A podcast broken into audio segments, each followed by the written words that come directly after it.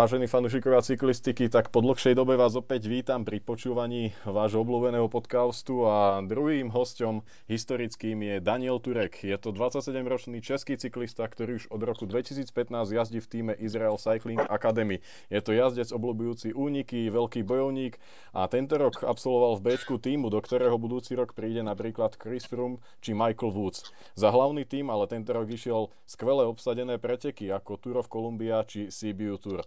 Túto sezónu zakončil najmä na polských etapákoch v rámci Europe Tour veľmi dobre. Na dokola Mazovska bol celkovo druhý, na Baltik Krkonoše celkovo piatý a deviatý skončil na pretekoch Solidarnosť. Práve to boli jeho posledné preteky tohto kalendárneho roka, no ja už ho tu navítam, takže vítaj Dan. Dobrý den. A povedz nám, ako teda sa máš teraz po sezóne. Už máš od polovice septembra vlastne, nie? Po sezóne pretekovej, čiže v akom režime to teraz je u teba?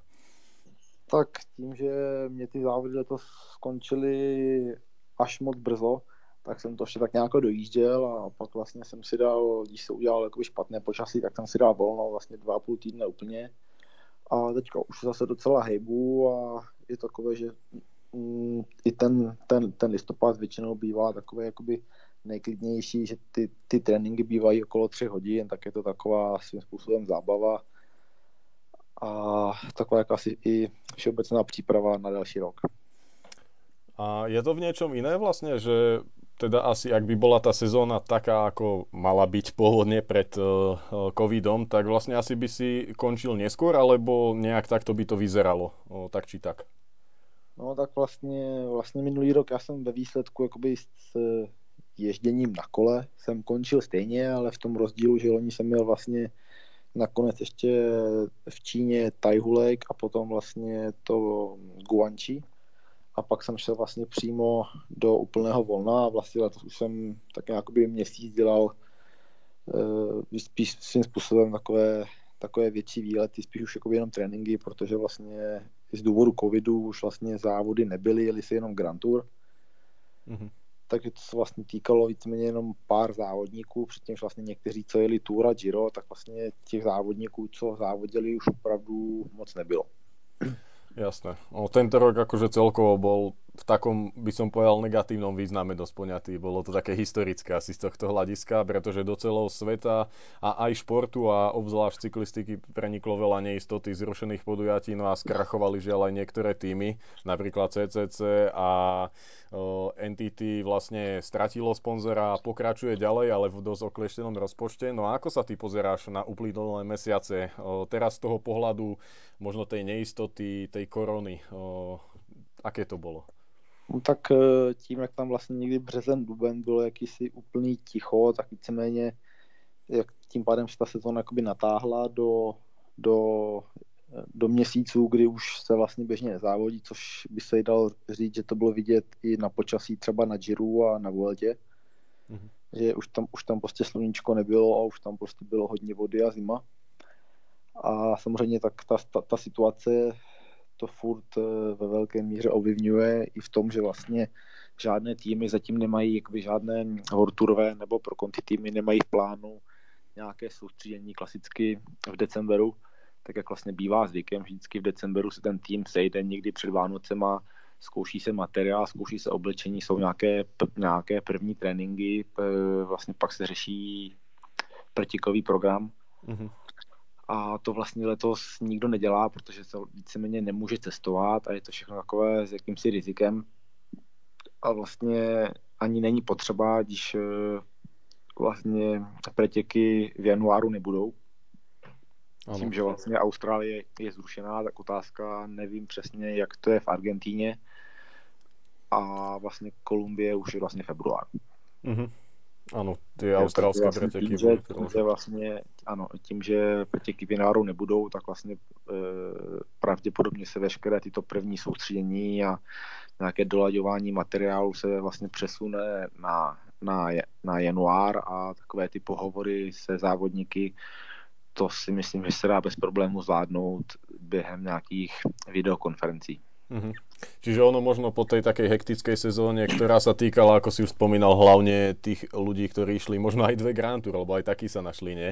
Tak pre nich asi bude fajn, že sa to v úvodzovkách troška posunulo, aj keď je to zase pod rúškom troška negativity, že tam príde cyklistika o peniaze a o, o ďalšie veci, ale asi im to padne vhod teda.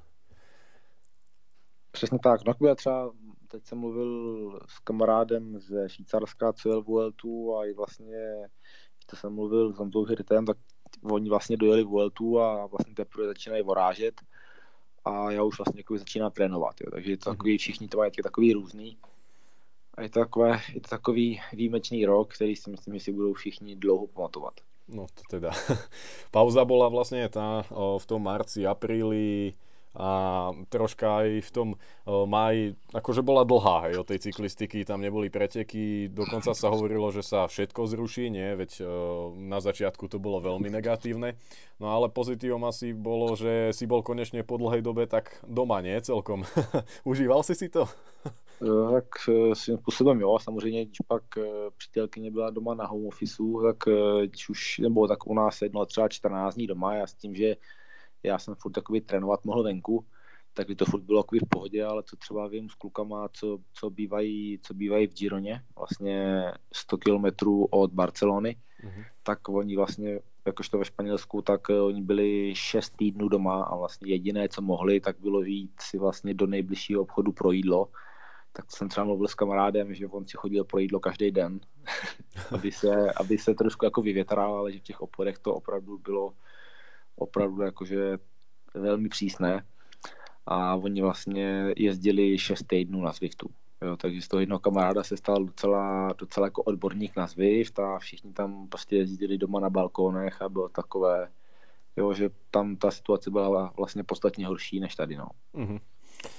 Keď už si začal tú Gironu, ja som to chcel spomenúť troška neskôr, ale o, teda prezradil si vlastne, že aj ty si tam o, o, dlhodobo žil a Girona je vlastne také, nie že hlavné mesto cyklistiky, ale patrí medzi tie také rezidentské miesta, kde žije mnoho profíkov. A vieš nám popísať, ako to tam vyzerá, lebo dosť som o tom čítal, že človek si tam vyjde e, na nejakú akože jazdu na bicykli a vie tam stretnúť ešte kedysi Marcela Kytela či Dena Martina, ktorý tam vlastne je obľúbený, lebo tam má nejaké apartmány a podobne. Čiže skús nám to nejak e, priblížiť. No, tak třeba u Dana Martina vlastně oni tam mají bytovku, mm-hmm. o kterou se vlastně stará jeho taťka a vlastně, když, když třeba někdo chce taky trénink za motorkou, tak vlastně jeho tačka tam vlastně k tomu to je a opravdu těch, těch profíků tam je hodně. A samozřejmě e, bydlí tam jakoby hodně lidí, to, a, a jsou to víceméně ti, co teda jakoby nebydlejí v Andoře nebo, nebo vlastně v Nis, nebo, nebo vlastně jako v Monaku, mm-hmm. tak pak jich vlastně asi nejvíc bydlí tam. To jsou takové asi tři místa, co mě teďka jakoby napadají. Pak samozřejmě určitě zajímavá Luka v Itálii, kde ale ten január, február je docela hodně, dešť, docela hodně deštivý. Tak určitě ta, ta Girona jakože na bydlení ve Španělsku je asi nejlepší jakoby vlastně přes léto, si tam je teda takový te, e, teplo, mm-hmm. ale vlastně furt ten, ten január, február je docela studený, ale tak to stejně většinou všichni jezdí někam na jich. Ale pak vlastně jakoby je to, je to tam super, jakoby na trasy, co, co, co se týká řidičů, tak to vlastně lidi, co byli někdy ve Španělsku, tak vědí, tam prostě řidiči jsou neskutečně jakoby neskutečně mm, mají neskutečný respekt k těm, k těm cyklistům a z hlediska terénu je to tam jakoby krásné a i, i vlastně to město, eh, tam když se člověk párkrát projde, tak eh, já asi můžu říct, že se tam třeba natáčely některé díly vlastně mm, Game of Thrones. Seriálu, ano, ano. Game of Thrones. Takže i tam vlastně ta scéna, jak uh, oni stojí u toho, u toho, u té, u katedrály s výhledem na přístav. Mm. Ten, přístav, ten přístav teda v Gironě není, a to když si člověk zadá do Google Girona Game of Thrones, tak ty obrázky uvidí, jak se to tam vlastně natáčelo. Takže opravdu tam, tam, tam ta, nebo vlastně to, to samotné centrum té Girony je opravdu krásné, je, to, je tam hodně restaurací a je to opravdu zajímavé místo k žití. Ja len potvrdzujem, ja som bol dva razy v Girone a podarilo sa mi tam dva roky po sebe stretnúť raz Roberta Hessinga a skoro asi celý tým tam bol, jeho vtedy ešte Loto NL Jumbo a na ďalší rok tam bol Dylan Hrenewegen aj so svojimi vlastne ľuďmi zo šprinterského vláčiku, čiže naozaj, a hlavne tam sú tie kaviarne však, ktoré vlastne bývali jazdec Oriky.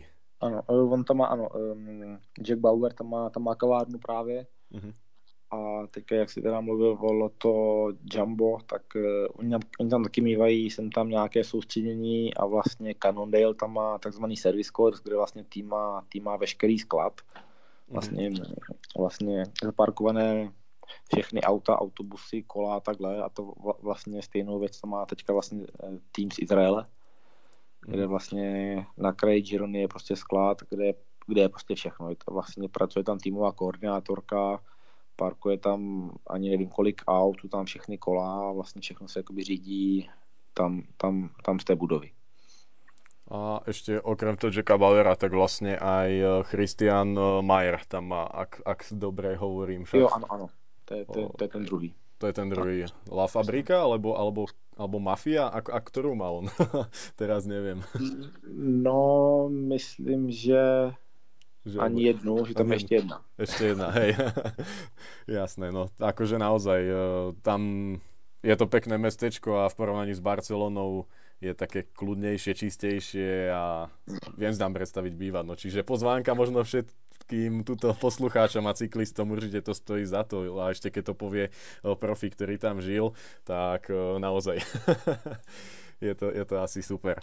Teraz ale prejdem troška ku takej možno nepríjemnejšej veci a to k tomu, že ty si v týme Israel Cycling Academy, teraz Startup Nation, od jeho úplného začiatku, teda od roku 2015. Bol si jeho najvernejší člen, vedenie, športoví rejiteľia si ťa chválili, no a dokonca na preteky si ťa žiadal každý jeden z tvojich lídrov a bolo jedno, či bol to Ben Hermans alebo niektorí šprintéri a podobne. No ale sezónu si odjazdil v rezervnom týme ako si reagoval, keď si sa dozvedel, že s tebou vlastne do toho Ačka nepočítajú? Bolo to asi troška také, no, prekvapujúce, nie? E, tak tam se to hlavně vyvinulo z té situace, která vlastně vznikla, že se vlastně, že se vlastně tým Kaťuša vlastně skončil a vlastně naši majitelé vlastně projevili zájem ten tým koupit a to už ale oni projevili někdy v létě, pak se to celý natahovalo a vlastně tehdy Kaťuša komunikovala s francouzskými prokonty a takhle. Mm-hmm a tam vlastně nakonec nic nedopadlo, až pak vlastně někdy v období mistrovství světa se vlastně Kaťuša ozvala Izraelcům a že by teda měli zájem. A takže oni se nějak domlouvali, domlouvali a nakonec se domluvili a tím, že vlastně Kaťuša měla pod smlouvou já myslím, že 11 závodníků a u nás už vlastně někteří lidi byli prostě podepsaní jakože na další rok na prokonty, nějaký mm-hmm. noví lidi, takže najednou už prostě bylo hodně lidí pod smlouvama a když se to celé spojilo, eh, vlastně ty, ty lidi, co už byli podepsaný na další rok, tak když se to vlastně sečetlo, plus se museli do, dopodepsat uh, nějaký Kanaděni a Izraelci, no. tak už, už to bylo asi 31 lidí nebo 32. Takže oni se vlastně dostali do situace, že dokonce i dvou, dvou lidem z Kaťuši, kteří měli smlouvu, tak museli říct sorry, mm-hmm. sorry, prostě už to nejde a vlastně všichni od nás, kterým vlastně zrovna ten rok končila smlouva, tak eh, nezbylo nic jiného, než taky prostě říct uh, sorry. A pak vlastně jakoby loni na mistráku světa vzniklo jakoby pravidlo od UCI, že vlastně všechny World Tour týmy, co mají pod sebou kontinentální tým, tak vlastně jeho závodníci, myslím, že maximum pět závodníků, že vlastně můžou celý rok vlastně fungovat takzvaně jako stažer, to je jako ta funkce, co, co vlastně funguje už, já nevím, víc než 10 let, mm-hmm. že vlastně pretikár od, od, 1. od 1. augusta může jít na takzvanou zkoušku do World týmu, tak vlastně ještě tak to teda furt funguje, ale vlastně od loňského roku, když jste členem kontinentálního týmu, co spadá pod World Tour, tak můžete jezdit celý rok. Takže jako já jsem v tu dobu řešil ještě nějaké jiné varianty pro konty a takhle, ale nakonec jsem se jakoby rozhodl zůstat v Izraeli s tím, že vlastně s nimi budu moct jakoby jezdit na, na velké akce, mm-hmm. kde vlastně ten, ten zájem o mě byli a ten zájem tam o mě byl. A vlastně tu možnost eh, být v konti týmu jsem dostal já, Kanaďan, Australán a pak ještě na poslední chvíli ještě, ještě Kolumbiec. Mm-hmm. Takže jsme takhle byli čtyři, kteří vlastně jsme, kterým nám vlastně všem končila smlouva a vlastně tím, jak se to celé spojilo, tak prostě nebylo místo.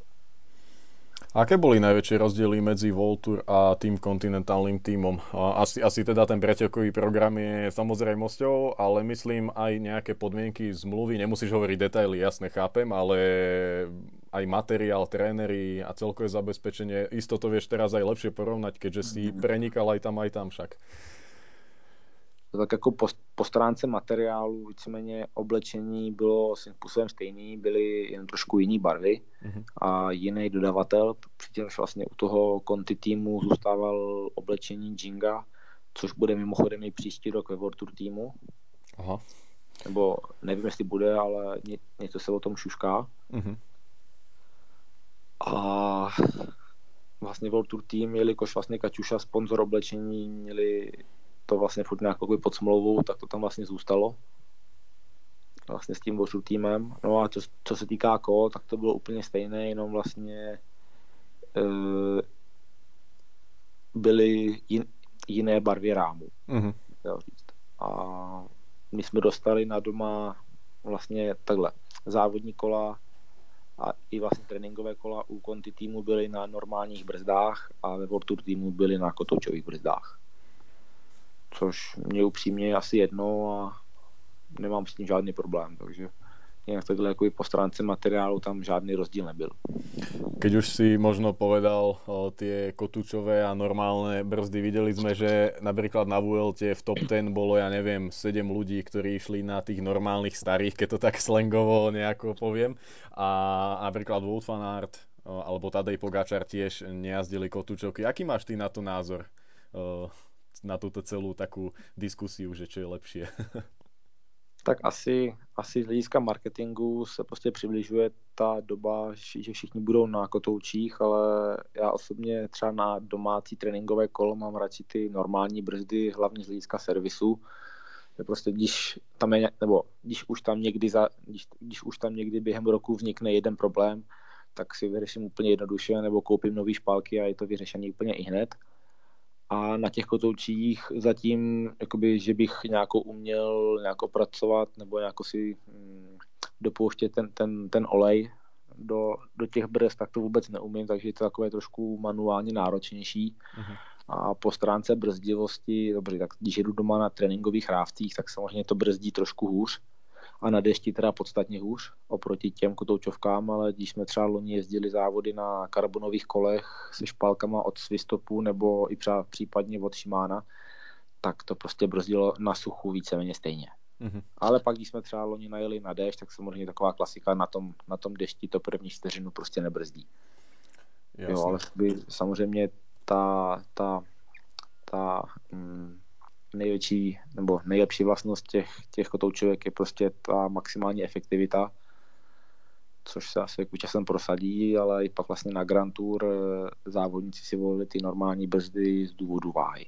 Mm-hmm. Jo, pak máte samozřejmě, chápu, jo, těch, těch 100 gramů není až takový rozdíl, jako člověk řekne, ale když těch 100 gramů máte tahat třeba tři týdny, a když se podíváte letos, jaký byly časové rozestupy mezi prvním a druhým na Grantu, tak to bylo všechno v rámci vteřin, tak těch 100 gramů, dejme tomu na brzdách, za tři týdny se celkem pronese.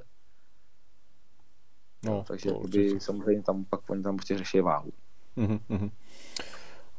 Možno dám už rovno prvú otázku od jedného z ľudí v diskusii, ktorí akože dostali príležitosť sa niečo ťa spýtať a myslím, že je ako veľmi dobrá, keďže ty si v týme od toho začiatku v rámci Israel Cycling Academy.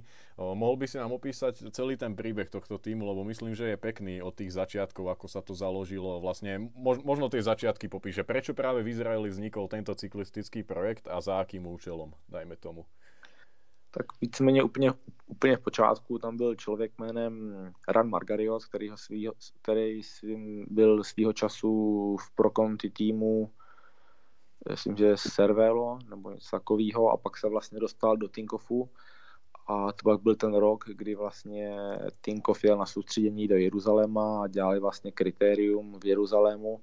A vlastně jako by to byl kluk tehdy, který chtěl být prostě první, první Izrael v historii, první Izrael v historii, co se dostane na Tour de France, nebo aspoň nějakou Grand Tour. Mm-hmm. A bohužel se mu to nepovedlo a znal se vlastně s, eh, s podnikatelem jménem Ron Baron a vlastně společně, když byli na nějakém tréninku někde v Alpách ve Francii, tak vlastně přišli s nápadem, že by prostě chtěli založit takovýhle izraelský projekt a i samozřejmě jakoby izraelský a tomu s dalšími lidmi jakoby ze států, které, které nejsou jako ty cyklistické velmoci. Mm-hmm. A tak samozřejmě jakoby, takže oni vlastně ten nápad začali nějak posouvat a vlastně tehdy oslovili vlastně Petra Sagana, zda by neměl zájem se, se k tomu přidat a tehdy to vlastně vzniklo, což bylo někdy november 2015. Mm-hmm. A vlastně tím, jak se do toho vlastně přidal Petr, tak on tam vlastně chtěl mít uvnitř nějakého svého člověka, který mu může věřit, aby ten tým prostě fungoval tak, jak má. A takže vlastně Petr tam vlastně chtěl tehdy mm, Jana Valacha a tím pádem se tam k tomu vlastně dostal tehdy ještě Mario Daško a Lubo Malovec a já. A mm-hmm. pak tam byli tři Poláci a pak už si myslím, že jenom Izraelci. Ano, těž si myslím. A takhle to vlastně tehdy jakoby vzniklo. A hnedka vlastně první rok jsme jeli e, Tour de San Luis, což je dneska e, vlastně San Juan, mm-hmm. takže ten první jedničkový závod v Argentíně. A vlastně všechno to jakoby začalo a vlastně, a vlastně jakoby tehdy tam byla i jakási návaznost, jakože jde, jde o tým Protinkov, a tímhle jako všechno to nějak začalo a oni už vlastně od, od, od začátku vlastně razili, že prostě jejich cíl je jednoho dne dostat Izraelce na start, na, na start Tour de France, což se jim letos povedlo. Mm-hmm. Po a čo, čo hovoríš teda na to, že teda podarilo sa to, no ale budúci rok príde Chris Froome, Michael Woods, veľké mená ten tým bude našlapaný neskutočne, keď zoberieme, že tam bude aj Dan Martin a ďalší akože veľmi zaujímaví jazdci. aký je ten tvoj pohľad na to, na to ich také už tak, smerovanie? Tak oni, jak, jak, jak jsem říkal, oni původně by byl vlastně tým, kde vlastně byli pouze lidi, jenom jakoby z, ze států, co prostě nejsou cyklistické velmoci, ale toto se jakoby postupně měnilo a už to, už to dávno neplatí. Hmm. Tak samozřejmě oni třeba zkoušeli před, myslím, že to bylo před dvěma lety, tak vlastně vzali mistra Turecka v časovce, že vlastně měli zájem, nebo už měli dlouhodobý zájem mít nějakého muslima v týmu. Ano. A tak, eh, aby vlastně dokázali jako jakýsi sociální projekt nebo náboženský, že vlastně ty lidi z různých náboženství dokážou, eh, dokážou spolu pracovat v týmu a táhnout za jeden pro vás. Takže tehdy to bylo i celkem jakoby, celkem jakoby zajímavý nápad, který ale bohužel vydržel jenom dva měsíce, protože klukovi z Turecka začali, nebo on s tím začal mít problém u něj, u, u něj doma ve městě, že prostě lidem v Turecku nebo v tom jeho městě se jim to nelíbilo a byli tam byly tam nějaké výhrušky a takhle, takže vlastně kluk to vlastně musel v izraelském týmu zabalit a musel zůstat vlastně v tureckém týmu nebo v nějakém, nebo jakoby v nějakém jiném. Takže, mm-hmm. takže jakoby samozřejmě je tam i takový jakýsi zájem i o takovýhle lidi. No a vlastně tím, jak uh, celý ten trh byl letos poměrně hodně, jak už jsme se bavili, poměrně hodně poznamenaný tím covidem, tak samozřejmě jakýsi přetlak na trhu a že oni jakoby i využívají, že někteří závodníci jsou najednou volní a dají se koupit o něco levněji než jakoby normálně. A samozřejmě je to i spojený s tím, že ten, ten majitel, ten Silvan Adams, on, tu, on je takový podobný typ jako Tinkov, jenom nedělá takový, takový šílenosti, ale tím chci říct, že jeho ten sport uh, maximálně baví. Jo. On tam jezdí na soustředění a dělá opravdu, co může. Je to vlastně člověk, i co stál z, z největší části, jakoby, kdo, kdo vlastně financoval to, ten start Gira v Izraeli. Takže jeho to na doraz baví a víceméně ten, ten tým díky němu roste. Mm-hmm.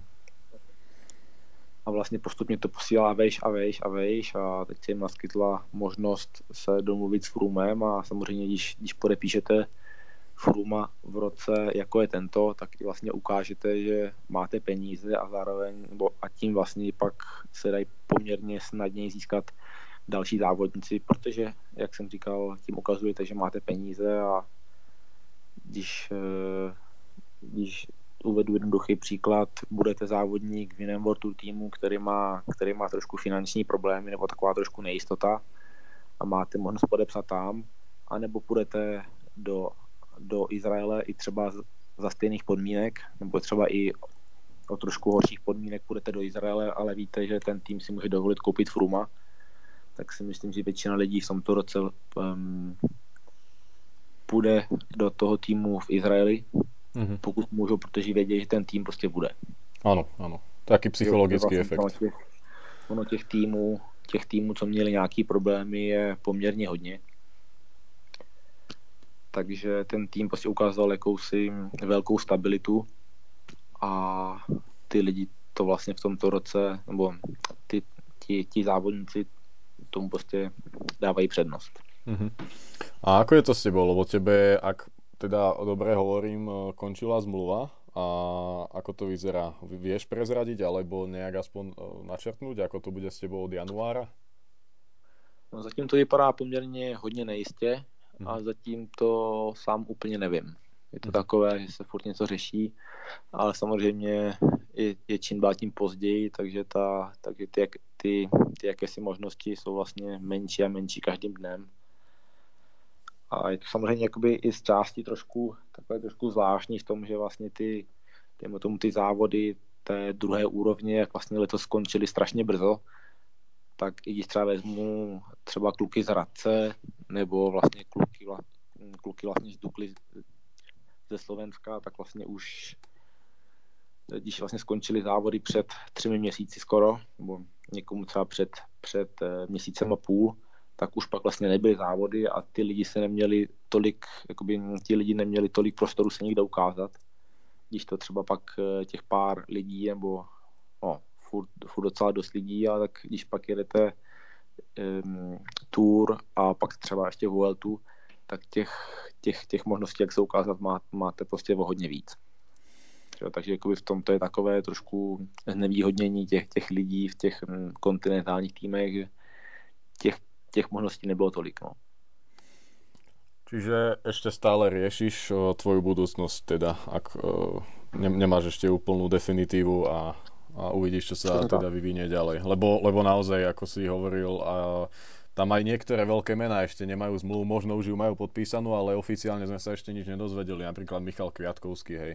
A je tam akože ďalších veľa, veľa cyklistov, ktorí naozaj nemajú svoje zmluvy. No a teraz to aj bolo vidno pri tom NTT týme, ktorý ako tam požiadal doslova, že jazdci, ktorí tu na budú, tak budú jazdiť za tú minimálku. O, tuším, že to tak akože komunikovali, hej, že oni majú pár miliónový rozpočet a dokonca nižší ako niektoré prokonty týmy, čiže fakt tá situácia je ťažká a ostanú tam len tí... No, ono, to, ono to NTT to poměrně hodně jakoby zabrzdilo, že vlastně všichni agenti tím pádem závodníci vlastně čekali, co bude s NTT, protože když by, když by NTT taky skončilo, tak je to vlastně třeba minus 25 míst na trhu, což je jakoby velké číslo, už plus vlastně k tomu, že vlastně končí CCC, že jo? takže jenom tedy za, za předpokladu, kdyby vlastně skončili dva týmy a vlastně žádný nový nepřišel, přičemž by se dalo říct, že teda jakoby Vanty vlastně převzal, licenci a tam už třeba 25 lidí bylo, takže ten si vezmu třeba plus 5 lidí. Takže, takže by vlastně byla jakási ztráta třeba 50 cyklistů, což pak vlastně na tom, na tom trhu vlastně způsobí strašně velký přetlak. Takže vlastně teďka se poslední měsíc jakoby čekalo, jak to bude s tím NTT, ti to teda konečně jako uzavřeli a teďka se to jakoby zase znova začíná nějak jakoby posouvat. No a tak nějak si troufám říct, že jako všichni prostě čekají na nějaké informace a už to je takové, takové docela hodně stresové, hodně nervózní a uvidíme, jaký to bude. No. Tak ti budeme držať palce teda, no nech nájdeš v tejto dobe neistoty nejakú istotu, ako sa podarilo napríklad o, Honzovi Hirtovi, hej, ten asi je celkom vytešený z toho, on dokonca ešte aj dostal predloženie v tom Vanty, alebo o, hlavne mladý Matias Vacek, však ten, ten akože to má celkom super do Gazpromu na, na dva roky a ďalšie dva roky potom bude Trek Segafredo, čiže o, niektorí aj tvoji kamaráti alebo českí kolegovia majú tie zmluvy. Takže možno to je taký aj pozitívny signál, nie? že keď tvoji chalani, ktorých poznáš, dokážu si to teraz nejako vydúpať, tak, takže to počká na teba. Přesně tak, jako, já, já jsem rád, že jako tady, ta, tady, ta, tady ta situace si jako vlastně pro, pro Čechy postupně lepší, že vlastně čím víc lidí bude takhle venku, tak tím to je jakoby pro, pro, Českou, pro Českou republiku je jako takovou vlastně lepší. No, že vlastně najednou o tom, o tom státě jako takovým prostě bude, bude větší, větší podvědomí a čím, nebo vlastně čím dál tím víc si se, se o tom státě bude vědět a samozřejmě to může jakoby vlastně zvýšit nějakou, nějakou šanci pro, pro ty další lidi, vlastně teďka pro tu hm, nastupující mladou, genera, hm, nastupující mladou generaci jim to může dát vlastně větší šanci se někam dostat. Mm-hmm. Mohli by sme sa vrátiť ešte ku týmu, v ktorom si teda pôsobil. Možno aj, neviem, budeš, to uvidíme teda, čo a ako sa vyvinie. A s kým si tam najlepšie vychádzal? Kto bol tvoj najväčší parťák? Možno aj za celé to pôsobenie, alebo aj v súčasnosti? Je to na tebe, ako to pojmeš? Tak já jsem docela hodně času strávil s Edwindem Avilou, s, s Kolumbícem, který už vlastně má teďka podepsáno do Burgosu hodně, ho, eh, hodně závodů jsem strávil s Matiem Badelátem, který jde příští rok do FDŽ. Eh, poměrně hodně závodů Belgii jsem jezdil s Tomem Asbrokem, což je jakoby výborný lídr a jakoby jeden z nejlepších jakoby kamarádů nebo eh, nejvíc příjemných lidí, co jsem, co jsem kdy asi poznal. Pak vlastně Ben Hermans, taky vlastně lídr kopců, který loni vyhrál okolo Rakouska po druhé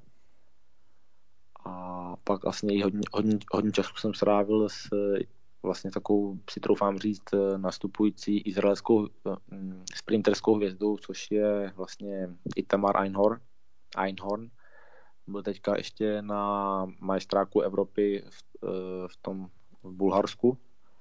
A předtím měl ještě teda první dráhové závody v Brně na favoritu, tak to jsem si dal ještě takovou, takovou akci s ním což jsem byl, nebo vlastně pro mě to byla návštěva dráhy asi po nějakých čtyřech, pěti letech, tak to jsem se docela zapotil. Ani tak ne z hlediska výkonu a hlavně z hlediska stresu. Těch to kolo nemá brzdy, jo. Jasně.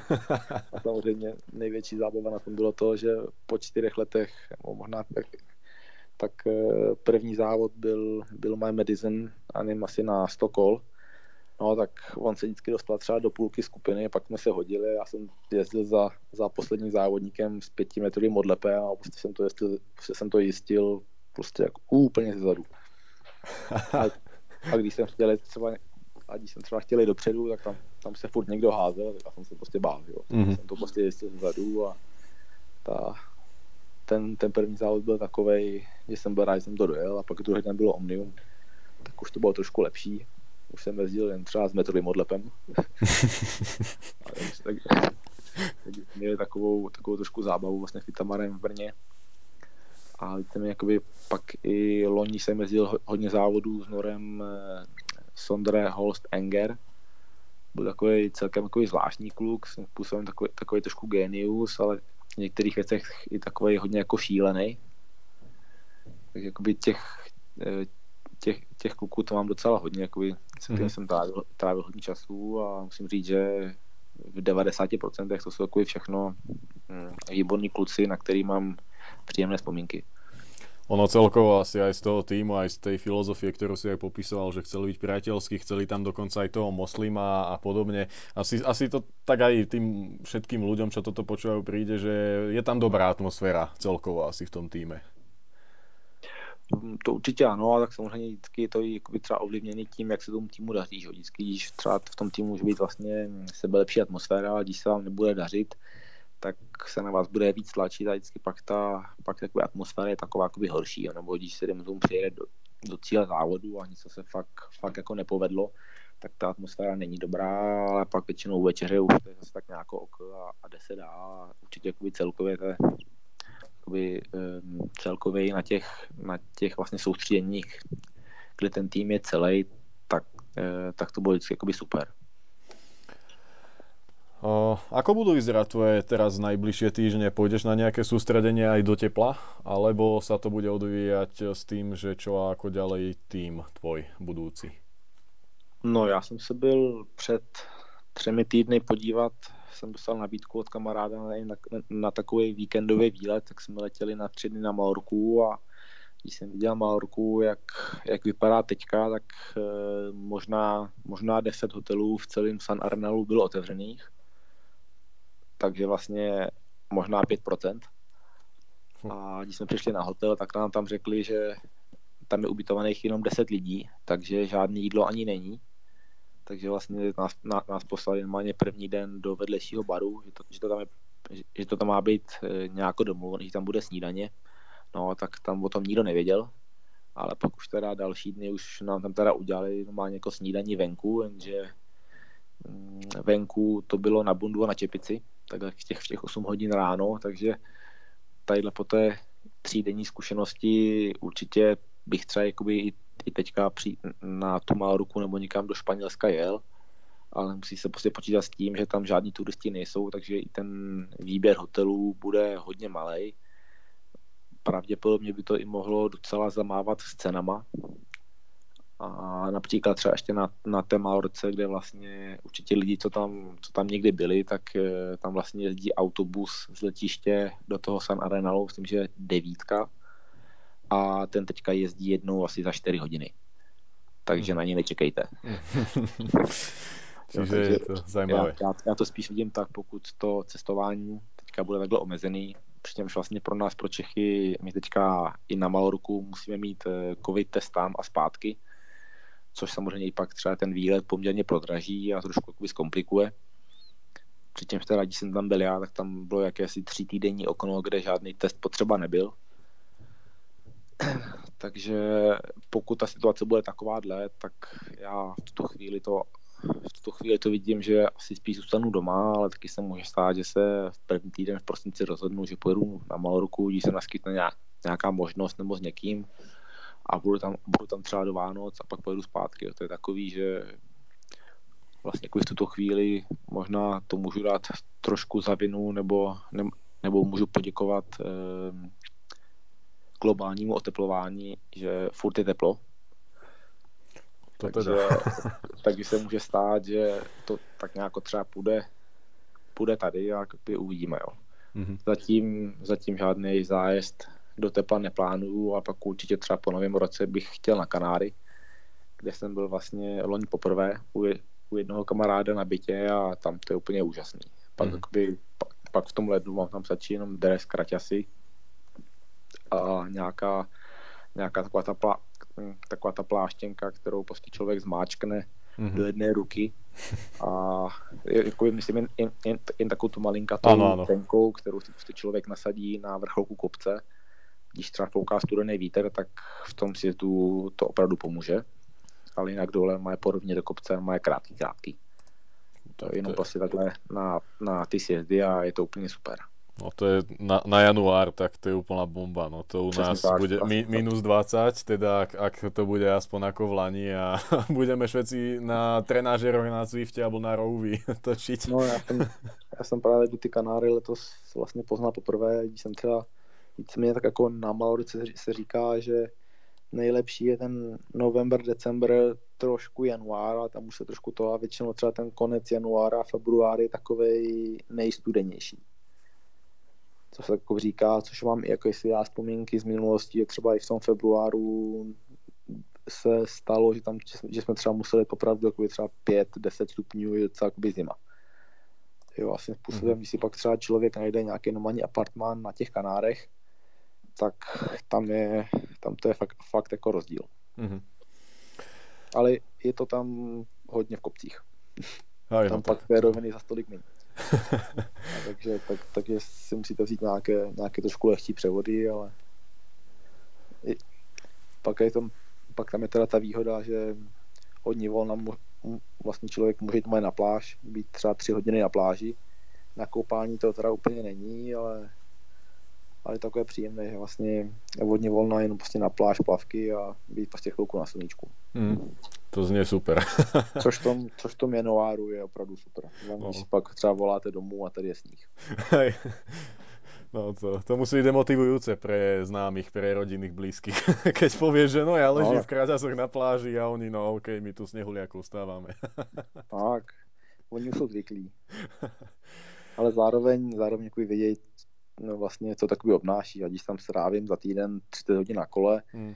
k tomu si tam vlastně vaříme a veškeré jako věci okolo, tak e, samozřejmě pak jsou fotky vždycky z toho dne volna, ale takovou tu, takovou tu práci okolo, to už asi nikdo tolik nevidí. No. Zase jakoby třeba to, že člověk je třeba, mě to vlastně letos vyšlo, jsem byl 14 dní, ne, 12 dní na Kanárech, jeden den v Praze a pak jsem byl tři týdny v Kolumbii. Z Kolumbie jsem letěl na deset dní do Turecka a pak jsem se vrátil domů. A to byl ještě takový, bych to nazval, středně dlouhý výlet. Jo. Když jsem třeba bydlel v Gironě, tak jsem byl třeba dva měsíce v Gironě a týden doma. Wow, takže... A to už, pak, to už pak zase nikdo jako nevidí. Jo. Si říká, jo, jo, ten se má, ten si jen jezdí na kole, ale je potřeba se na to podívat i na, i na, na takové ty věci, které nejsou vidět úplně na první pohled. No. Hmm. Tie, ktoré sú mimo televíznych obrázovek a živých prenosov. no. tak, no. A nebo, a nebo pak takové ty mm, takové ty fotečky na tom internetu, jo, on má dneska den vol, má vony na té pláži, on tam odpočívá, to je pohoda. No. Jasně. Skús, skúste odpočívať po 30 hodinách a no. 10 tisíc výškových a každý deň 200 kilometrov. to, to sa odpočíva naozaj. To už, je, to, už je, to už je taková další, další problematika toho, toho dnešního světa, no, kdy prostě lidi se, se dívají jenom na fotky a na sociální média se nahrávají jenom samé zábavné věci takhle, ale žádné takové ty náročné, to už nikoho nezajímá. Veru, veru.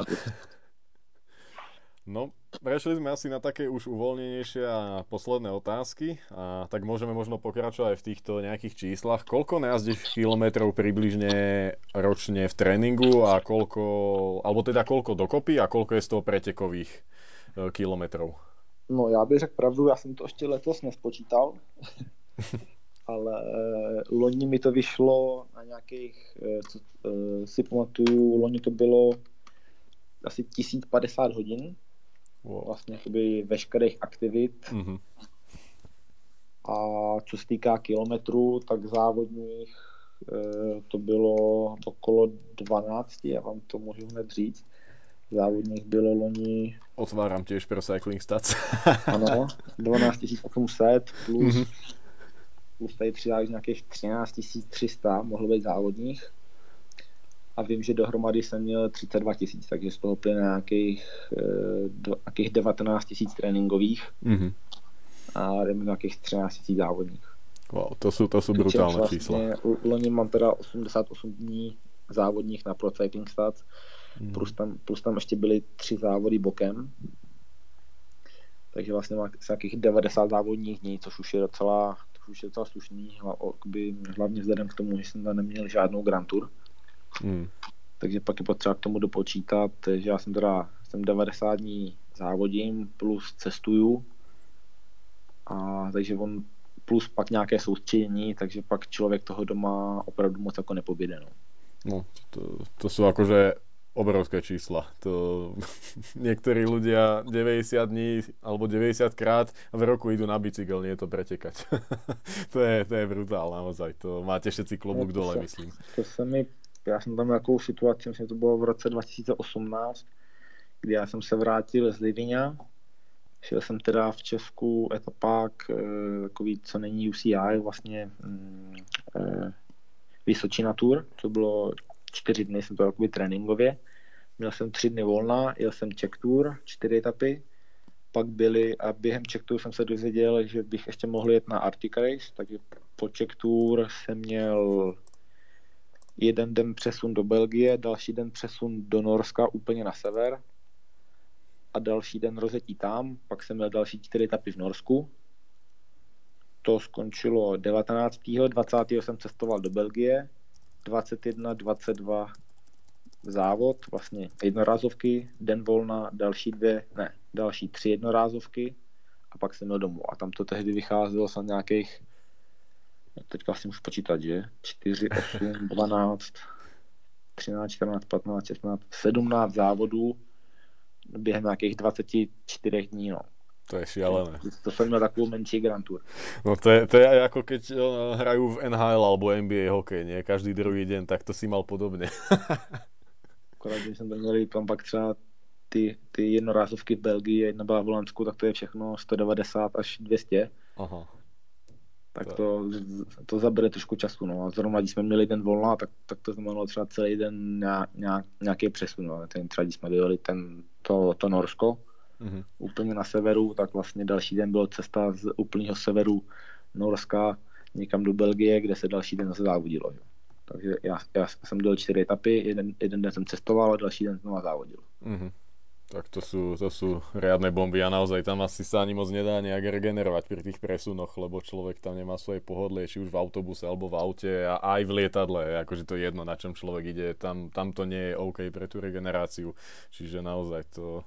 No tak e, svým způsobem člověk si na to taky dokáže nějak zvyknout, jo, že prostě už v tom, v tom letadle vždycky se pozná třeba u, u cyklistů, že prostě cyklisti sedí třeba u toho, u toho gateu a čekají, až vlastně tam nebude žádná fronta, pak pojedou přímo do letadla a ideálně, když už za váma nikdo není, tak víte, že ty saračky, které jsou volné, tak tam už nikdo nepůjde. Takže tak, když to někdy jde, tak vidím, že a tady nějaká trojsedačka, tak, tak já, já, mám třeba místo někde vzadu, tak, tak, si, tak si prostě sednu někam jinam, kde jsou třeba místa pro tři a tam si třeba lehnu a spím. Jo. Takže už jsou i takové jakési, takové jakési triky během cestování a, nebo taková ta, taková ta klasika na letiští, že prostě se oznámí gate mm-hmm. a lidi už tam stojí 15-20 minut jen tak, nebo pak další příklad, že prostě se třeba přistane vlastně v tu, v tu chvíli, kdy, kdy vlastně letadlo zastaví, tak vlastně lidi už stoupají a už, už se prostě tlačej. Tak jako to pak vidíte, že ti cyklisti to vlastně vůbec nedělají, že prostě čekají, až se uvolní místo, stanu a jdu, že není jakoby důvod někde stát frontu, jo. Mm-hmm samozřejmě ono, oni vám to nohy dají, dají, dají poměrně rychle najevo, že protože, si, protože když pak člověk závodí a, a, zítra znova, tak těm nohám se moc nechce. No. Veď ono... To jsou takové, takové jakési triky během, no. během cestování a furt nějaký pásky na oči a více mě, více mě odpočívat, furt toto jde. Mm-hmm. A člověk si zvykne, no. Kto to, kto to hovoril? O George Hinkepy alebo Armstrong? O, že keď môžeš sadni si, keď sedíš, lahni si, niečo také v tomto zmysle však, že to, toto je vlastne no, heslo no, cyklistov. Tak, no. tak. Jeden z nich, no. Jeden z nich, no. A, a viem, že... Oni jsou, oni jsou velcí kámoši, uh-huh. ale myslím, že možná George. Asi on, on, on je taký týpek. Poriadny. A napríklad aj Vincenzo Nibali, keď vyhral tú Tour de France, tak jeho nosili dole schodmi v hoteli Masery eh, na rukách tiež, tuším. A asi, asi to tak... No, no nevím, to je takové asi trošku třeba přehnané. Hej, ale to se může třeba někdo trošku jakoby zavtipkovat, nebo z toho dělali takové trošku jakoby srandovní video, nebo takhle. Uh-huh. Pak kolikrát takhle vzniknou nějak, nějaký srandičky a v té, v té, v té dnešní době se to tak, se to vždycky tak, tak šíleně, šíleně rychle mm, eh, šíleně rychle se to tak nějakoby sdílí a pak si lidi myslejí jak, jakési věci, ze kterých si někdo udělá srandu. Například, jakože nebalí ho nosí po schodech. jasné, jasné. Veď ono, je to reklama pre ten tým, hej, čiže on je pochválený viac pomaly v úvodzovkách ako za víťazstvo, lebo, lebo sa to Přesně tak, no. aj tak jako taky, taky jsou takhle lidi, kteří třeba jakoby fungují jako domestici a tým je s nimi spokojený a pak vlastně oni mají třeba velkou výhodu, že jsou prostě hodně aktivní na sociálních médiích nebo takhle. A prostě jakoby fungují, fungují, trošku jinak. Mm. Jo, samozřejmě taky to je je to vlastně součást toho, toho marketingu a tak to je. No. I třeba před eh, deseti lety nebyl žádný tým, co by měl nějaký specialisty na, na, na Facebook nebo na, na nějaký videa takhle a vlastně dneska už to má každý. U nás je, u nás je v týmu jakoby, hm, jakýsi šéf toho, to, toho týmu pro média, ten má teda fotografku, pak tam je kluk, co dělá videa a pak tam ještě další člověk, co taky přidává. Taky to jsou vlastně čtyři lidi, jen vlastně čtyři lidi, co se starají jenom o, tým, o tu stránku těch médií pro ten jeden tým. Hmm, to je obrovský kolos. To je, to, je, to, je, to, je, to je úplně jiná liga. Hmm, to hej. No. Aké, aké je najťažšie stúpanie, ktoré si išiel? Neviem, teda ne, nebol si na Grand Tour zatiaľ, ale možno, možno si išiel jeden z tých velikánov, ja neviem, o, najviac sa hovorí Angliru, Zonkolan, Mortirolo, Stelvio. O, čo bolo pre teba najťažšie? Možno prekvapíš a bude to niečo z Norska.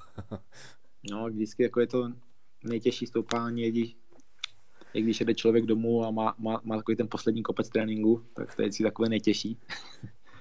Ale z hlediska závodu určitě si vybavuju v juniorech eh, vlastně na, na prvním Nation Cupu, tak se vlastně v Česku jezdí na Komáří výšku, kde jsem se tehdy držel tam nějaké, nějaké motorky vlastně za ruku a vlastně tehdy se mě drželi další dva závodníci takže to byl takový kopec, který jsme tehdy v těch, v těch juniorech opravdu nebyli schopni pořádně vět.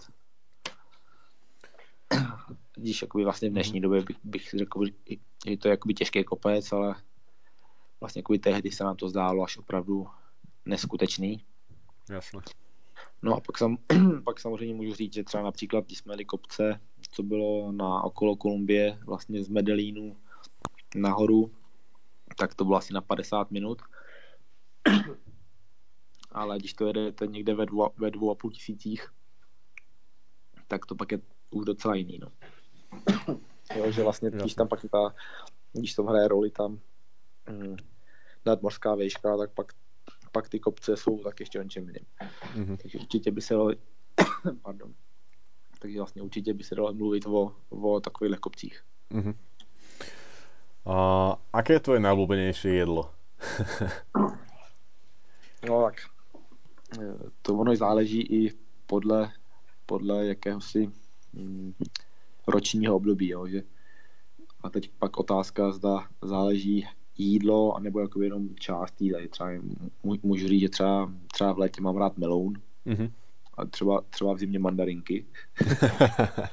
Ale jako celkově eh, asi svým způsobem asi jako každý cyklista, steak, pizza, těstoviny, eh, rýže, nějaký zákusky, tak nějak všechno. Já, já jsem mm-hmm. poměrně hodně si troufám, jakoby, si troufám říct, závislý třeba na pečivu a na nějakých mléčných výrobcích, takže asi to. Mm-hmm. To je zaujímavé, lebo niektorí vlastne, alebo dosť veľa cyklistov proste lepok nie a ani mlieko a podobne. To je, to je zajímavé. Ale no, však treba to... si dopriať. tak pak záleží co, že Taky vždycky máte jakoby, mm, nějaké produkty lepší a horší a také potřeba najít tak, aby vám to prostě vyhovovalo. A teraz tiež z takého gastro, víno alebo pivo? Nejlépe obojí, ale, ale, ale zvlášť. no je toto. OK. Uh, teraz ďalej na výber máš vybrať si spomedzi všetkých troch Grand Tours, ktorú by si chcel ísť vôbec ako prvú a prečo, keby máš tu možnosť si to vybrať? Uh, asi Giro, že uh, byl jsem tomu zatím nejblíž a i třeba jakoby pro české a slovenské fanoušky, nebo i, i, i takhle pro ty, pro ty naše dva státy takové nejbližší. Jezdí se to jakoby na jaře, kdy já většinou v tom, v tom květnu mývám jakoby jednu, nicméně jednu z nejlepších forem, tak je to takové optimální a pak třeba jakoby na tour už bych chtěl mít třeba jakoby za sebou nějakou jinou Grand Tour jakoby kvůli, kvůli zkušenostem a takhle. Zároveň teda potřeba říct, že na tour jsou ty kopce většinou trošku jakoby mírnější než třeba na Giro nebo třeba hlavně na Vueltě.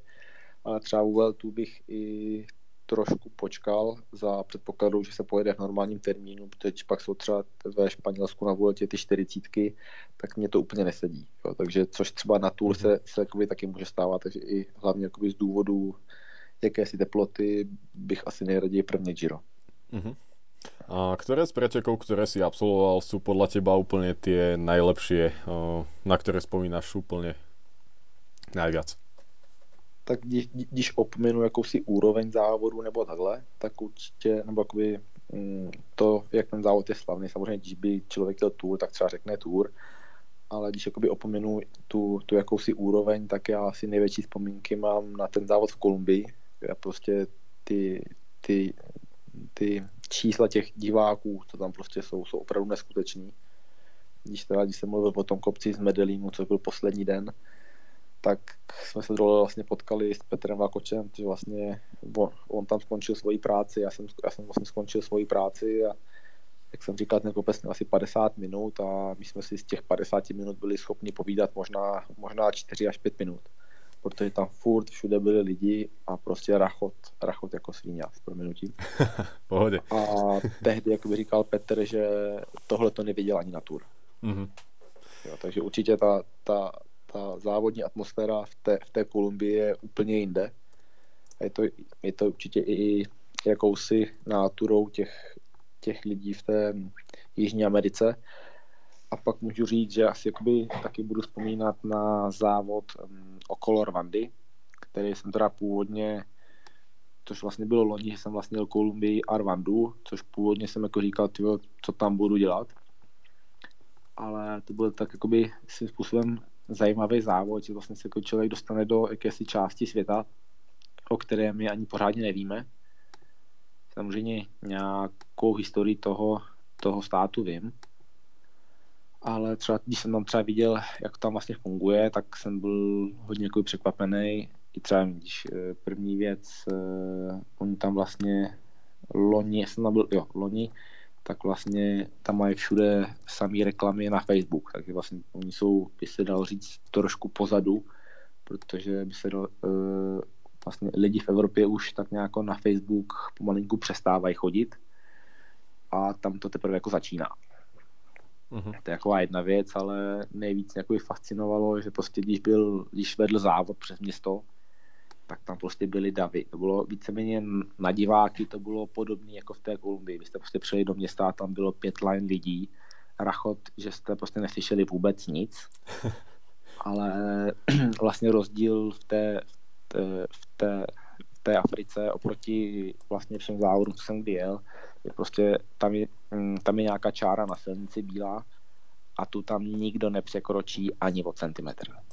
Tam ty lidi mají takový jakýsi respekt hlavně třeba jakoby k policii nebo takhle, že to jsem, to jsem jako v životě neviděl. Tam vám nikdo nešel do cesty, nebo e, když pak třeba se přijeli do cíle, tak během, během chvilky okolo vás bylo třeba 100 lidí. Pak prostě přijde policajt, jenom pískne a oni jsou pryč. Tam Aha. prostě všichni tak, tak, tak moc poslouchají, až to fakt bylo jakoby hodně jako, fakt opravdu hodně zajímavý a když jsme, když jsme fakt třeba byli projet vlastně v Kigali, což je hlavní město, tak když jsme přijeli do centra, tak jsem si chvilku myslel, že jsme, že jsme někde, někde, nevím, třeba, třeba, třeba v Bruselu. Jakože opravdu krásné město, mm-hmm. v tom centru, centru a pak třeba přijete na kraj, kde to už je zase docela jako špatný, jo, kde třeba už nejsou ani silnice. Tam je vlastne aj ten taký to... ich slávny kopec, však Murde Kigali, a, alebo tak nejak sa volá, on sa Přesně tam chodí, tak, no, tam je, je dojazd. My jsme tam, tam si jezdila ta poslední etapa, což to byla, to byla dobrá, no. tam to je opravdu na kostkách a tam, tam těch diváků bylo taky opravdu hodně. Opravdu, jakoby, jak říkám, je to takový hm, netradiční závod, ale svým způsobem za, za 10 let si na takové ty normální závody ve Francii, ve Španělsku, v Itálii nebo někde v Belgii svým způsobem člověk ty závody tak nějak zapomene. Ale tady to je prostě závod, který si ten, jakoby, který si myslím, že si budu pamatovat celý život. A posledná otázka, tá bude stručná, ale asi možno ťažká odpoveď, vzhľadom aj na to, aká je situácia.